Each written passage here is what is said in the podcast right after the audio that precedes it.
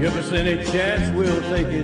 Read us any rule, we'll break it. We're gonna make our dreams come true. Welcome to Nath United, podcast about eight seasons in a row. I'm Lisa Fernandes, and I'm Chris Trawerna. Hello. And we're reviewing Playing the Roxy, which is the second episode in the fourth season of Laverne Shirley, directed by Joel Zwick and written by Paul B. Price and Stephen Nathan. Which is facts about them, don't you, Chris? I do. Uh, so Joel Zwick, this is his first episode for the show, but a lot more to come for the season. He would go on to direct thirty-three episodes of Laverne and Shirley. He would oh. also go on to work on A Bosom Buddies, jo- Joanie Loves Chanchi, and he uh, he did one hundred episodes of Perfect Strangers. That's cool. And and a lot more, but we'll we'll we'll get to that later. We have plenty of episodes of this guy to cover, so this is just kind of the basic primer of Of, of the Mister Zwick. Uh, and just before anyone wonders, I, I did look it up, and despite popular misconception, he is not related to Edward Zwick, a k a. I need to put a white savior in all of my movies. Oh. But uh, but anyway, as to the writing credits, uh, Stephen Nathan got his first writer credit for television with this script, and he would work on two more episodes for this season. He would do various T V writing gigs in the nineteen eighties until getting more stability in the nineteen nineties as a producer and writer. And millennials will likely know him best as a writer and exec producer on Bones. But he also did an episode of Making It for Lowell Ganz and Mark Rothman. Uh, on the other side, Paul B. Price was a bit player through nineteen sixties television, including a spot on Hey Landlord and a regular stint on The Doctors as various ca- characters. And that's The Doctors as in the television, American yes. television series, not not The Doctor, Doctor Who, for those out or there. Or The Doctors, are, the reality uh, medical program that exists now. Ah, yes, yes, yes, yes. Anyway, he would uh, he came, he got back to acting in the eighties, getting a role on Busting Loose for Ganz and Rothman as well. Um, this episode, Playing the Roxy, was also his first writing credit for television, but he would g- kind of go on to do various scripts off and on, and then work on nine episodes of The Empty Nest in the nineteen nineties. But the interesting trivia note is he wrote an episode of the Ferris Bueller T V series, which uh, up until doing this recording, I completely forgot existed. I kind of knew, remember that existed and... mostly because it ended up going nowhere, and it was like, I think it was a one-season wonder, right? Oh, yeah. No, it totally was. Yeah. Um, yeah, Jennifer Aniston plays the sister. Yeah, that's why it was famous. That's why people heard about it later. Yeah. Uh, and I it, just remember... It, sorry, go ahead. I was also going to say, it also part of the reason I remembered, I did have some memory of it, was that it opens with him saying that Matthew Broderick isn't the real him. Ferris Bueller talking to the audience, and so he takes a standee of Broderick as Bueller from the first movie and takes a chainsaw to it. Chainsaw to it, yes. I specifically remember that. That actually made it into that uh, book about the worst things that ever happened on television. Uh, Laverne Shirley and season eight actually made it into that book. Oh, I'm sure they did. Based on what uh, you told me, what you've hinted is- at me so far. That incident and its ballsiness, when it couldn't back it up, also definitely made it into the book. So I'm, that's exactly what I remember from the pilot before I actually was playing it. We linked it on Twitter. Uh, mostly, I think it failed because Parker Lewis Can't Lose existed at the same time. Mm. So there's kind of uh, no need for it. There was no void in which a Ferris Bueller series could have grown because we already had Parker Lewis Can't Lose, nobody was watching it anyway. Anyway. Okay, and this is what happened during the episode. The girls' typical morning routine, one including Laverne reading to Shirley from a brand new issue of True Confessions about Roxanne LaTorre, a stripper from Hackensack, New Jersey, who has gone on to become the best exotic dancer in all of North America or Egypt, ends in disaster when Shirley tumbles headfirst down the apartment stairwell while trying to get the mail. When Shirley awakens thanks to Laverne's hard work, Laverne is horrified to realize that Shirley now believes she is Roxanne LaTorre, and thanks to her avid reading and marginal disapproval of the stories in the magazine. The doctor they find says she is experiencing a fugue state, a minor personality change. Eventually she'll come around. Until then, Laverne is advised to keep Shirley at home. Unfortunately, the men in Shirley's life are all too willing to take advantage of her state, as Lenny and Squiggy and Carmine all hope to use her state as Roxy, Get some, get her some form of naked.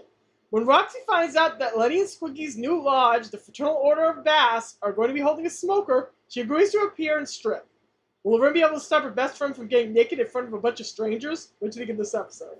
Men are terrible, and women, I'm so sorry. I'm so sorry.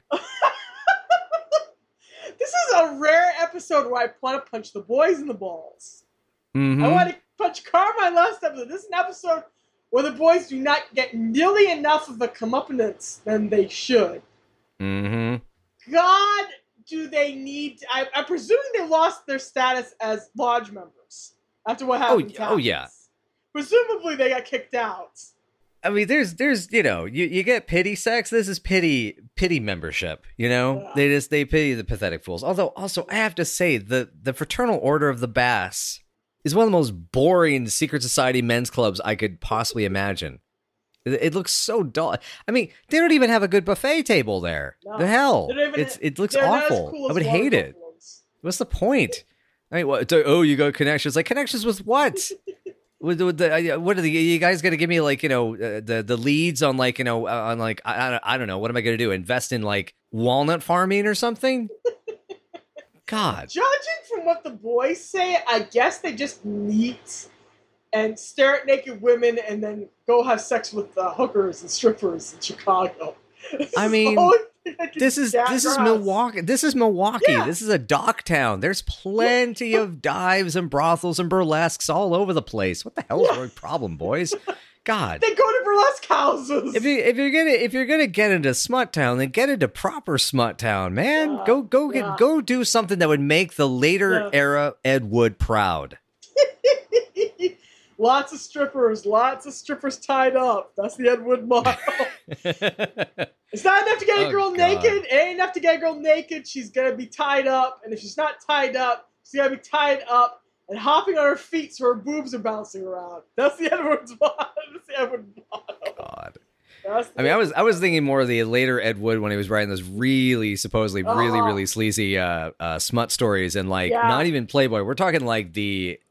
Bondage magazine. Pro, pro, yeah. yeah, proto hustler practically. Yeah, yeah, proto hustler. I yeah. was thinking about his uh, basically his white coater movies he was doing right at the end when people weren't willing to give him any money, so he just basically doing straight up pornography.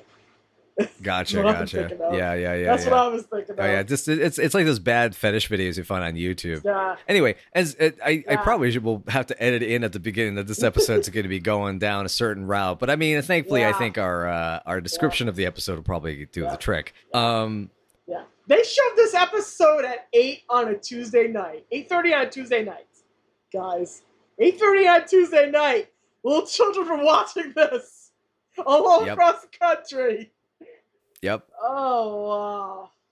Yes. Yep. Go ahead. You're saying. I mean, it's a, it's, it's interesting because I don't mind, like, here's the thing, like today, thinking of it in the context of today, if you rebooted Laverne and Shirley, like you remade, like you, and when I say reboot, I mean, you remade it, period, set in the nineteen fifties, you know, in a, to, in a contemporary sitcom style today, single camera.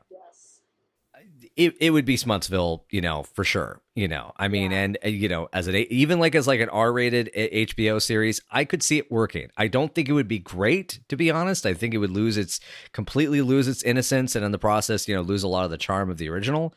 But yeah. you could do it.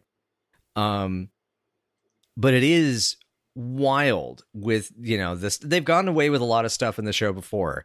And it wasn't really until the second time I watched this that the actual striptease itself um is pretty damn risque, the way it's yes. the way it's staged, the way it's done, the way it's bo- it's blocked uh yeah. or unblocked, I guess I would possibly be the word.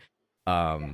Although it's got that era appropriate boner killing music. I don't know why it is that that's the thing that turns me off. You found that terribly amusing, if I recall. Yes, you brought this up the first time we watched the episode together and you mentioned it was a boner killer music, which is just basically a ripoff of the stripper the song the stripper.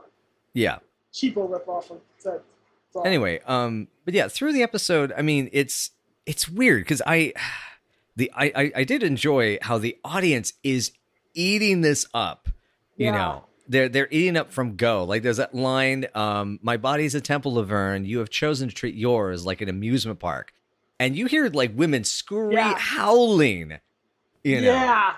And even even my mom's response to that was, whoa, you know, like a like a very loud. And yes, I did watch this episode with my mother. I, this That's is not amazing. the most this is not the most uncomfortable. I watched Jessica Jones episodes with her, oh and that God. was awkward. Oh, I'll tell you, I'll tell you that for free. Um, I wanted set on pod that I told Chris not to watch this in front of his mom. I just it, oh. it was fun. I mean, it, she afterwards, you know, because I said, you know, you, you you know, it's like, Mom, so what do you think, Mom? Were you scandalized? She said, eh, I saw Gypsy Lee with Natalie Wood uh, many, many years ago. She said, it was like just like Gypsy Lee. It's no problem. Oh, gosh. There's another shout out to Chris's mom. Yeah, my mom. My mom's cool. Yeah, love her. Yeah. Love her. Um, but you know, it's a that I found you know interesting, and yet it's it's strange. I.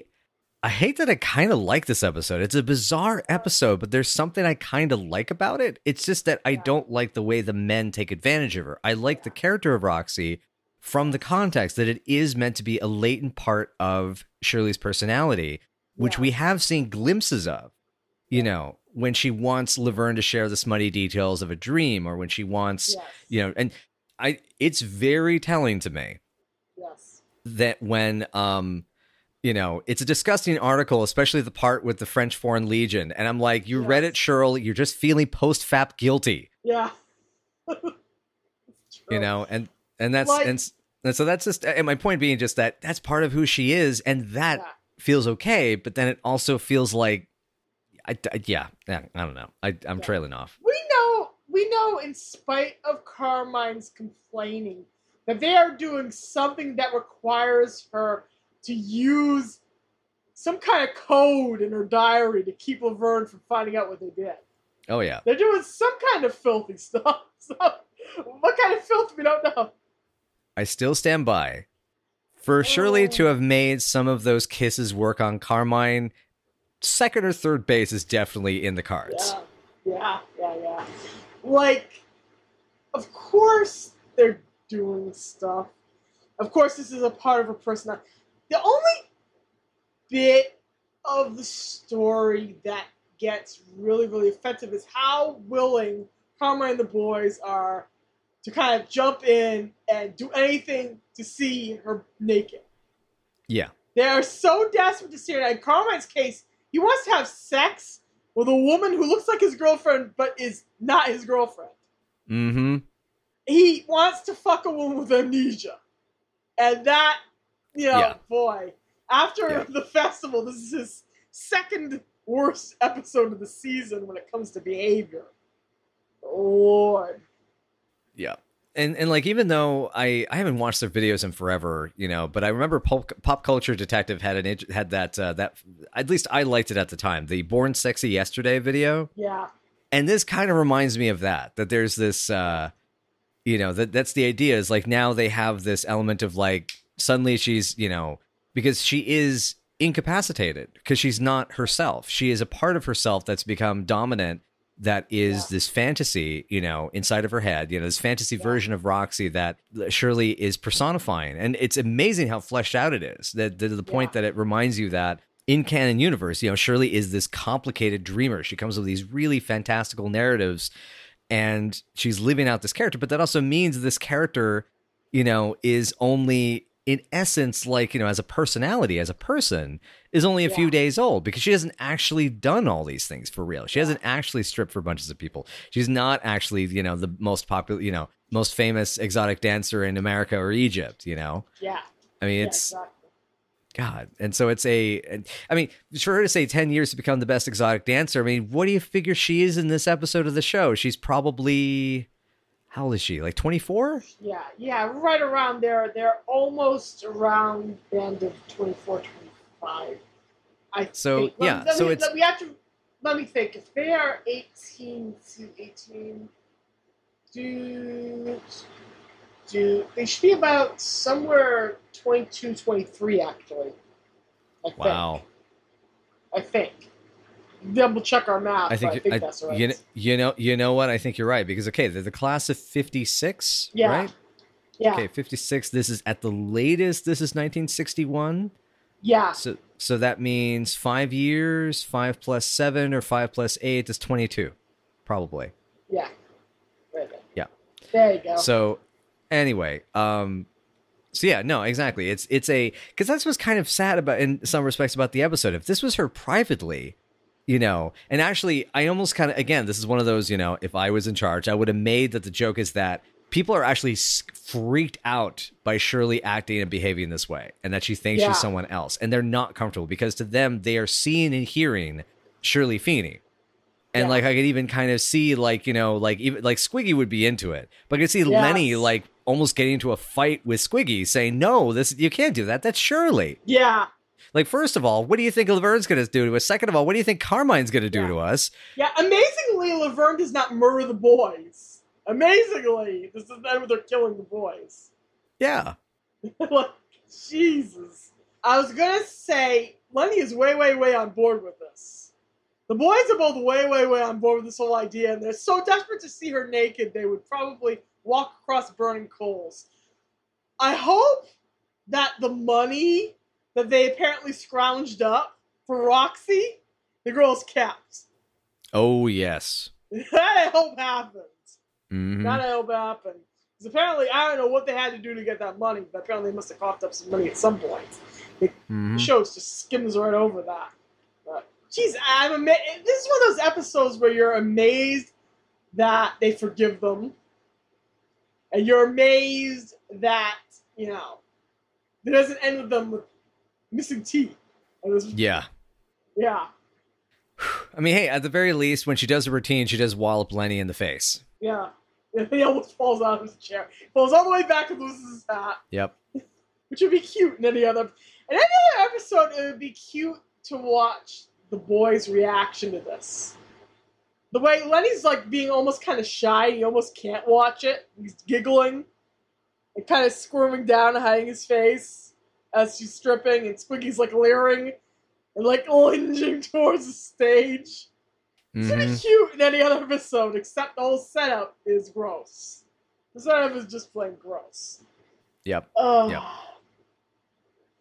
Okay. Oh gosh. And yeah, and it's oh. just and it's just interesting because it's yeah. I mean it's it's yeah. such a weird it's such a weird mix, man. It's yeah. like, you know, yeah. there's There's parts that are cute, that are hilarious. Yeah. I mean, as as we kind of were mentioning, the audience yeah. is completely here for this this shit. Yeah. I mean, they yeah, they yeah. are into it. Yeah. I mean, me, all I've all I got is this, you know, my little, you know, I like that she's got her Roxy rock to combat the Shirley shimmy, you know? Yes. You know, I mean yes. that, that that's cute. Those are cute.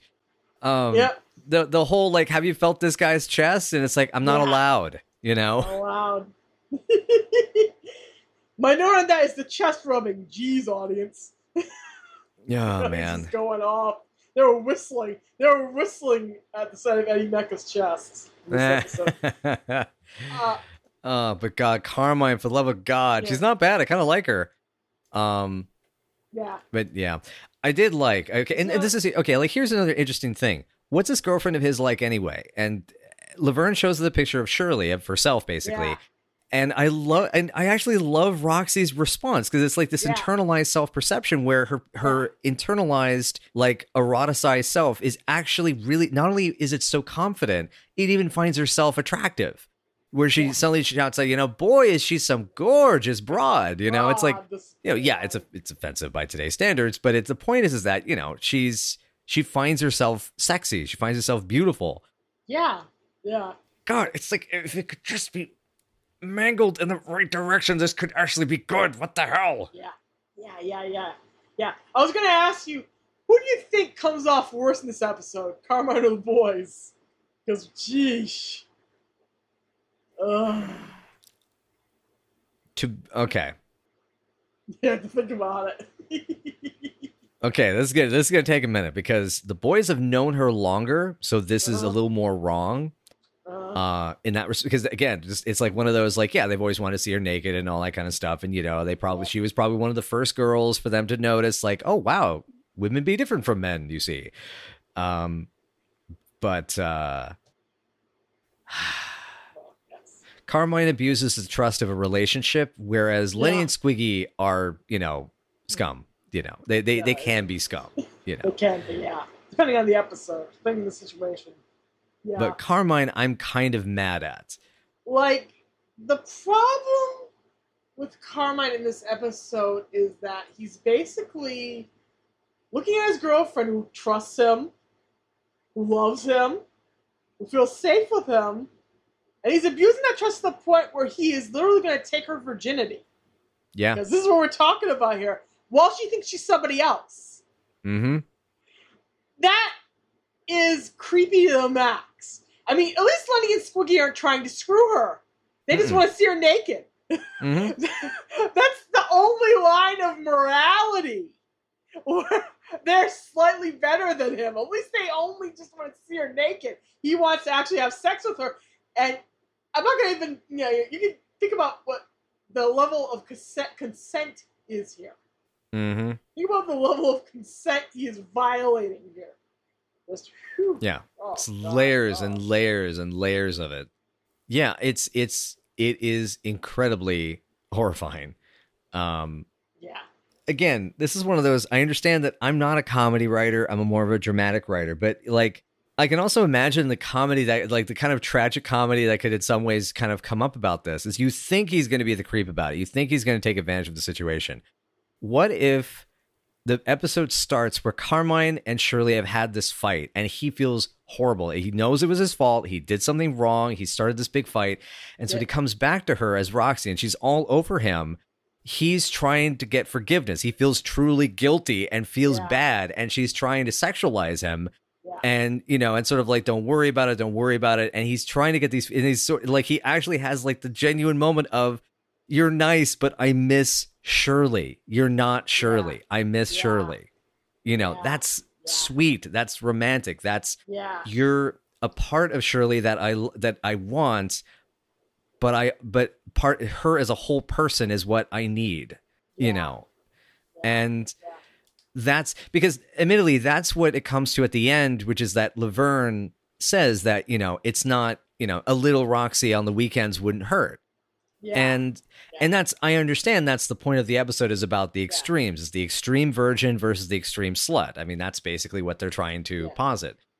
And that's like, I get that. I just, I would have liked, it would have been interesting to have seen that mirrored through the other characters' reactions to her. And how, you know, Carmine has his version of it. Even the boys have kind of their version of it, where yeah. the thing is, you know, yeah, they're going to maybe get to see her naked, but it's like, you know, perhaps she wants to do the big show. And then they kind of feel yeah. like, you know, kind of guilty, like, you know, wait, you know, this is like, yeah. even just having the moment of Lenny saying to himself, like, Squiggy, why does this feel wrong? Yeah. you yeah. know, they get to be, they get to be and have squirmy moral, more, squirmy feelings when it comes to their morality. In a couple episodes, when we get to the Bully Show, which I'm not looking forward to at all. So those episodes where I'm actually not looking forward to showing you this episode. But yeah, oh boy, that's how bad it is when it comes to consent issues. When it comes to near rape, it's actually upsetting and triggering for a lot of people. We will heavily warn for what happens when we discuss. There will be trigger warnings all over the episode. Yeah, that. Tough part about this episode is that it's got a lot of cute stuff in it, and yet gross message, incredibly gross message is attached to this mm-hmm. stuff. Mm-hmm. Uh, I think that ultimately it reminds me of an article that I read on Tom and Lorenzo recently that they talked about Grease and why the moral of Sandy changing herself so thoroughly into basically Danny's clone. So she can keep him and keep this relationship with him, even though it's not healthy for her, you know, it's not really, it's entirely changing who she is. It's reflective of the morality of the late seventies, where the best thing you could be is, you know, into partying, freedom. It was all about sexual liberation. And that kind of ends up being reflected in this episode where we are not allowed to be horrified at the boys' behavior, as or as horrified as we ought to be. I mean, Laverne is pissed. How could you do that to her? She asks. Mm-hmm. We don't mm-hmm. hear the boys reply, you know, with thanks to the crowd noise. Uh, we don't get to be as angry at Carmine as we should be. The ultimate moral lesson is Shirley needs to loosen up more, and she kind of secretly enjoyed being Roxy. So, yeah, that's part and parcel of the way the era apparently was. I was not alive yet, so I wouldn't know. Right. That, that I'm just, well, I'm on. just thinking of how, you know, my reaction when I first saw uh, Cronenberg's Shivers and uh, If anyone's thinking, why the hell is he bringing up a David Cronenberg movie? It's a movie that technically, subtextually, is about S T Ds in the sexual revolution. That was yeah. that was the point of that movie's kind of basis. Yeah. Um, yeah. Because there's a lot of rampant sexuality throughout that movie. And part of what you see is that, because I remember thinking about it, you know, in the context, is I was also finding out, I was reading reading more about like AIDS, the rise of AIDS and S T Ds yeah. and things like that, and H I V and stuff like that at the time, and realizing that it, because it's sort of, you know, from a film from nineteen seventy-four, I want to say, or seventy-three, yeah.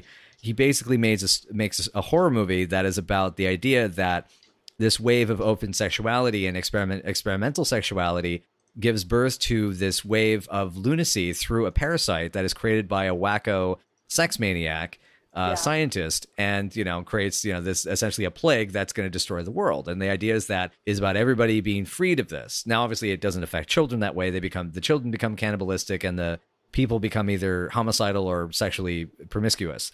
Yeah. But that was the thing though, is that there was so much of this push, and I think that's why th so many dramas about like infidelity and marriage problems and things like that were so popular in the seventies, was because I think, you know, yeah, it was about the sexual revolution, and there were those two sides. There was the everybody, let's have fun and party. And then there was the folks that are like, this is causing really tragic consequences on the family relationships and personal relationships of these people.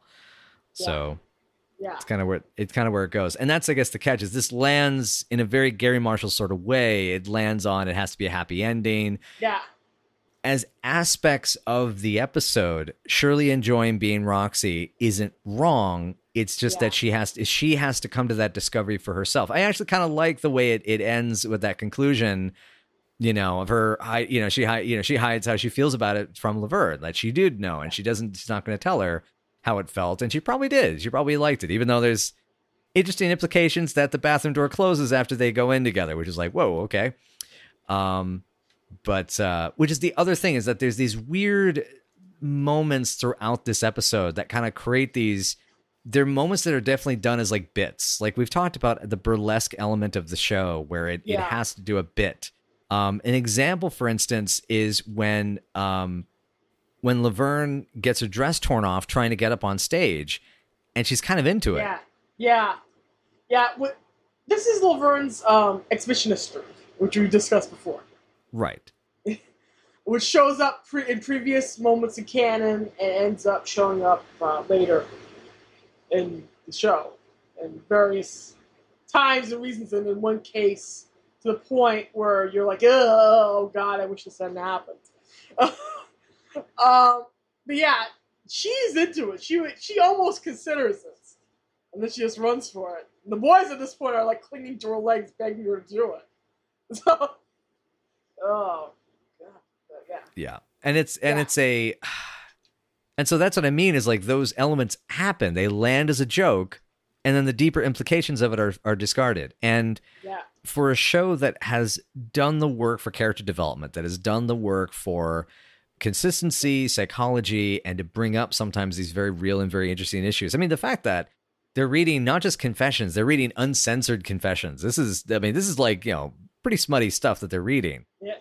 It's, you know, it's, it's like how, you know, and the idea is that they are aware of, I remember, I think actually, if I recall, I was commenting with you about this when we were talking about, about how it's interesting yeah. that people liked that pulpy, you know, let loose. Everything one was so restrictive in the forties and fifties, and the fifties yeah. especially, that, you know, the, the uh, defiance, because I mean, you know, you and I, we check pulp art and stuff like that, you know, we yeah. share that with each other and stuff, you know, these, and sometimes they're fun, sometimes they're adventures, and sometimes, you know, they're risque, sometimes they're just outright semi-pornographic at times. Yeah.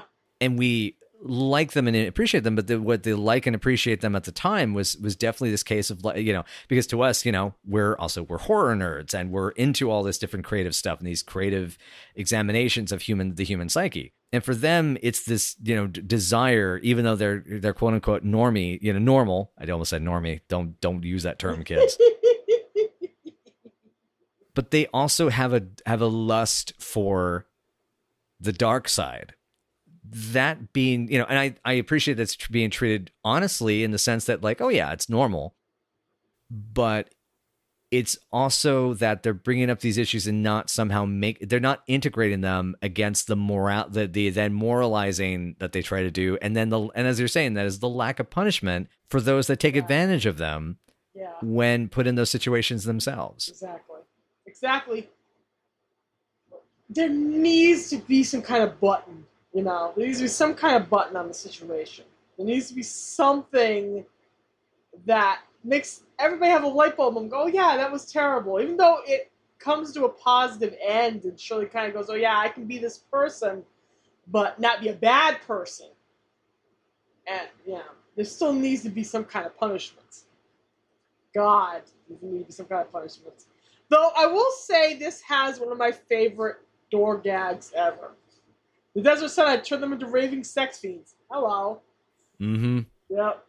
Every time I laugh. Every time that's, I laugh. It's good. It's good. It yeah. That's the boy sometimes. I, I also did uh, find it I also did find it really sweet that Boo Boo Kitty almost snapped her out of it. Yes. I know you. I know this. The, the boys come in with a record. Yeah.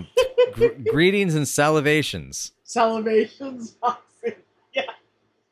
It's all drums. God. Did you know? I, I love the bit with with uh, where Michael Lenny does the thing with the rotary phone with his drumming. Yes. You know, that was yes. great. Yeah, yeah. And then she drives them both nuts. They're playing with the hair. And they're like melting, melting down to puddles in response. Yep. Oh, God. The hair tugs and everything. Yeah, yeah, yeah. As you point, you point out Lenny with his with his yeah. hand. Yeah, he, bit a, he tries to bite his own palm, but he can't because it's still in the pocket of his jacket. So he's biting the whole jacket. It's just such a good. That's such a good touch. That was a good and funny touch. And as as Squiggy said, if we ever could use a brain, now's the time. Fine. That's fun. That's really cute. Yeah, but I, I still say that looks like a super boring men's club, man. That's yeah. That just wasn't, yeah. Well, the positive thing about that is that uh, they got a new suit for Lenny. That's a new, that's a new uh, shirt. I think that's a new jacket. Uh, that's definitely the tie he proposed to Laverne in. How dare you besmirch that? Anyway. oh. oh, man. Oh. I, God. I'm curious, like, have, has this episode ever been discussed in any interviews afterward? No, no. I don't recall it being discussed widely. I, I, uh, I'm disappointed in that. If I ever yeah. had the chance to, I mean, if I was interviewing about the whole show, I would, I would have to cover at least one or two questions about this. Yeah. yeah. Oh, yeah. But I, I know it's getting, it's getting on forty years since this episode aired. Yeah. No, it is forty, forty. It has been forty years yeah. since this episode yes. aired. Ay, yes. ay, ay, ay, ay. nineteen seventy-six over that. Yeah. forty-six years. forty-six years, right? No, forty, no, forty, uh, forty-three years, forty-two yeah. around there. It's around gotten there. there. Uh, this was, uh, let me just check. This episode aired. Let's get this, uh, try to set yeah, it correct. I think it aired in seventy-nine. seventy-eight aired seventy-eight. nineteenth of September nineteen seventy-eight, and so there therefore it would be forty-two years. There you go, two years older than me.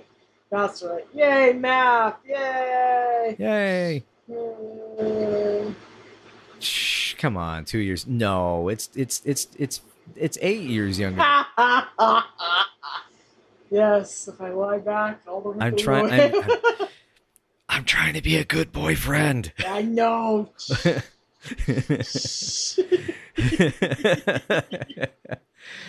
Anyway, um, oh my God, I was gonna say, uh, go ahead. Um, yes.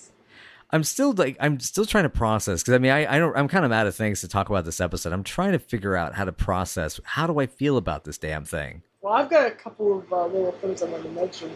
Go for it. I was going to say the dialogue in this episode is really good. I liked the way you get things like, the whole neighborhood would be gawking at you. I think so. The way Laverne's just like being really daring and Shirley's just like not having it until finally she falls down the stairs and all of a sudden they have to reverse roles. This is the first time we get to see Laverne really in mom mode. Mostly mm-hmm. it's Shirley being in mom mode. We're going to actually address that next episode. Mostly it's Shirley momming Laverne. Here Laverne has to mom Shirley. And that's a nice twist. That is. Really, honestly. Yeah. I was going to say, I loved everything with Doctor Schoenbroom, and for some reason that cracks the boys up, the name. I love, I, I love that he reacts to their story by saying, have a lolly. And the boys go, yes, sir. Shows the lollipops in their mouths. Oh, gosh. Yeah, that was good. I did like that. And Squiggy calls Shirley the little one. Yeah. That was a funny distinction. The little one. God. And it goes up to give the boys a sedative. Probably couldn't hurt in yes. Squiggy's case. Yeah, yeah. I have a specific note that mentions the faces the boys, the stupid faces the boys make whenever Shirley tries to take her clothes off. uh, I like it a lot. She thinks she's Roxy and she has a body. That's funny. That's a good one. Yep. Oh, man. Oh, and I do love that. I got to practice my act. I'll stay here and do the old bump and grind. And then Laverne yeah. looks at her. It's like, how does she do that? She's got no hiney. Yeah. And then Laverne trying to jog Shirley's memory with the mother dance. And then oh, Roxy my. says, I like it. Doing the nude. And you're doing the nude, right? Oh, man. I'm just imagining naked cartwheeling because that's yeah. how, how, how the act finishes. It's like, yeah. Ay. It's going to be somebody's kink, not mine. It's going to be somebody's kink. I mean, I've, I've seen naked cartwheels. Oh. They're uh, they're interesting. They're, you know, yeah. un, un, well-hung dudes. They're actually kind of impressive. I'm trying to picture it. I'm trying to picture it. Okay. That's yeah. interesting. um, think Viggo Mortensen in Eastern Promises. Hey, second, oh, Cronen- yeah. second Cronenberg reference. Bada bing. There you go. Bada bing, bada boom. Yeah. Bada boom. I, I noticed that the boys, when they try to scramble for good seats to the uh, prospective strip show, Squiggy starts going, we know the girl, we know the girl. Oh, I didn't so catch that. Seats. Yeah. That's what I'm saying. That, that's a good touch. Yeah. Um, I, okay, I have two notes that I can mention. Um, one is I did notice the kind of Louise Brooksy haircut on Shirley before yes. everything goes down. So it's kind of a little telegraphing, which I'm wondering if that was intentional. Possibly. And I also, when Shimp, when Cheryl goes limp, I, I, I called, I, I, this is stupid. This very much t- says my age, which is I, I refer to as limp Cheryl skit. Oh, cookie to wookie booker. Anyway, God, we as a society let Fred Durst happen. I just want to remind you all of that. Oh my we god! We let that. We let him happen. We let oh, that happen. As a god. Oh, oh god. Sound like just thinking about that concept on on the whole. I need to drink a waddy. Can, can you can you hold me up on the fridge door, honey? I need oh, to. Always, I, always, always, always. God, yeah. I love the the limp acting that Cindy does for this for that scene though, being all you know limp yes. limp Shirl skit, um, is is amazing. I mean, the slide on the fridge. I mean, that's you got to numb your body so much to pull that off, and you got to angle it just right without being noticeable. And then Penny keeping her wedged in the door. I mean, my mom mentions, you know, it's a good thing she didn't break any bones. Yeah, gosh. Just imagine if she had like broken some ribs falling down those stairs. That would have hurt like heck. Oh yeah, yeah, yeah. Thankfully, that's off camera. I uh, oh, they probably just you know threw a box down the stairs for the sound. And that's right. Actually, I have a note you pointed out. You can hear Eddie laughing in the audience. Yes. One thing I have noticed watching this show with headphones on, you can hear Michael David and Eddie laughing a lot on the soundtrack when they're not on stage. It's really fun. It's really sweet in a way because they're just enjoying the show just like we are. Yep. Eddie's very audible in this episode. He's got this big laugh. It makes you think that those are probably the moments that, because, uh, God, you got to imagine that, you know, trying to stay, um, getting along, you know, and trying to balance things out and not be at each other's throats. Yeah. Those are the times when it's like, you know what, I'm going to try to enjoy the show. And it's like, as much as I can, you know, as much as they piss me off, they're talented as heck. And that's a great joke. It's, it landed great. It pulled it off. Yes, exactly. Exactly. Yeah, they managed to do. They managed to do that. They did manage to do that with this episode. Yeah. Um, Cindy does such a great job in this episode. She's really good. Her acting, her being Roxy, she inhabits Roxy very well. Mm-hmm. And she manages to make her seem real and seem like an entirely different person from Shirley. So you gotta give her kudos for that. You gotta give her props for that. Yep. She did an and she, you can see, because Cindy was trying to get into the new Hollywood, and she kind yes. of, she kind of made it. Because I mean, yeah. I forgot to mention this on the Dance Studio episode, but one of the places she actually knows uh, Garrett, um, Nathan the Greek from, you know, yeah. meet, uh, is uh, they were both in Beware the Blob. And they both yes. were in the party. They were in the party scenes together, I think. So yes. So it's interesting about Cindy is like, you know, I I because that was what kind of came to mind when I was watching this episode was like, yeah, you can kind of see where the new Hollywood side of her is kind of coming out a little bit. She's playing kind of a, you know, it's very, it's kind of theater training. It's a little bit kind of, you know, raw, you know, but it's kind of unfortunate that you can kind of tell from the movies that she did at the time. There was a particular brand of new Hollywood that wasn't, you know, well remembered. It wasn't incredibly yeah. successful, uh, and it's not that they're bad movies. They're they're quite fun. Yeah. Gas is a yeah. is a bla- you know, Gas is a blast. Beware the Blob's fun. Yeah. Um, the the Killing Kind looks effed up and amazing. I kind of want to. I really want to see that. I'm just amazed that she made a slasher movie. I did not know she made a slasher movie. And it's not even a slash, not just a slasher movie. It's a proto slasher movie. It's from like the same era as like Black Christmas before we even had oh, the term yeah. for it yet. So it's wow. it. Pre- Because it's from seventy-two or seventy-three, right? That should predate yeah. T C M. Yeah. Yeah, yeah. yeah. It also predates Laverne Shirley, obviously. Oh, yeah, clearly. Yeah, I can't imagine oh. her doing schlock like that after this yeah. show. Oh, oh, she did do schlock like that at this show. She did a movie called Bingo. I'm sure you remember what Bingo was like. Yes, I Bingo? do. Yes. With the, the dog movie. Okay. Yes. Okay, I liked that movie a bunch as a kid because it, the the dog was the same breed that my mom had a dog like that when Aww. she was growing up, and she yeah okay uh, soft and sweet things after talking about proto slasher movies and one of the smuttiest episodes we've covered so far. Yes, yes, we have we have fun here. Yes, we do. Yeah, but she she did some lots of B movies afterwards. Um, I was going to say, well, she did kind of make she made it into The Conversation. She's in yes. the Conversation that tells my aunt. She did, Which is sad that she's not remembered for that because everybody in that movie is amazing. Everybody yes. in the movie is amazing. Yes. Yes, she is. She, she's really good in it, too. She's definitely good in it. It is kind of, you know, Gene Hackman at his prime and John Cazale. That's pretty easy to get overshadowed, unfortunately. Yeah, exactly. And I'm trying to remember if I had anything else to say. Oh, I love the line. This is our dump. You picked out this dump. I love that. Yeah. I don't have to stay in a dump like this when I have this body. Yes, yes, yes, yes. Uh, I liked um, the way the boys reacted to the phrase life or death. Life and death. Life and death! That is yep. it's the realization, oh, no, something's really wrong. And they go chasing mm-hmm. off to try to get help. Uh, then, Shirley fell down the stairs. Well, why didn't she say so? Why didn't she say so? Boys. Oh, man. Boys. Boys, um, boys, boys.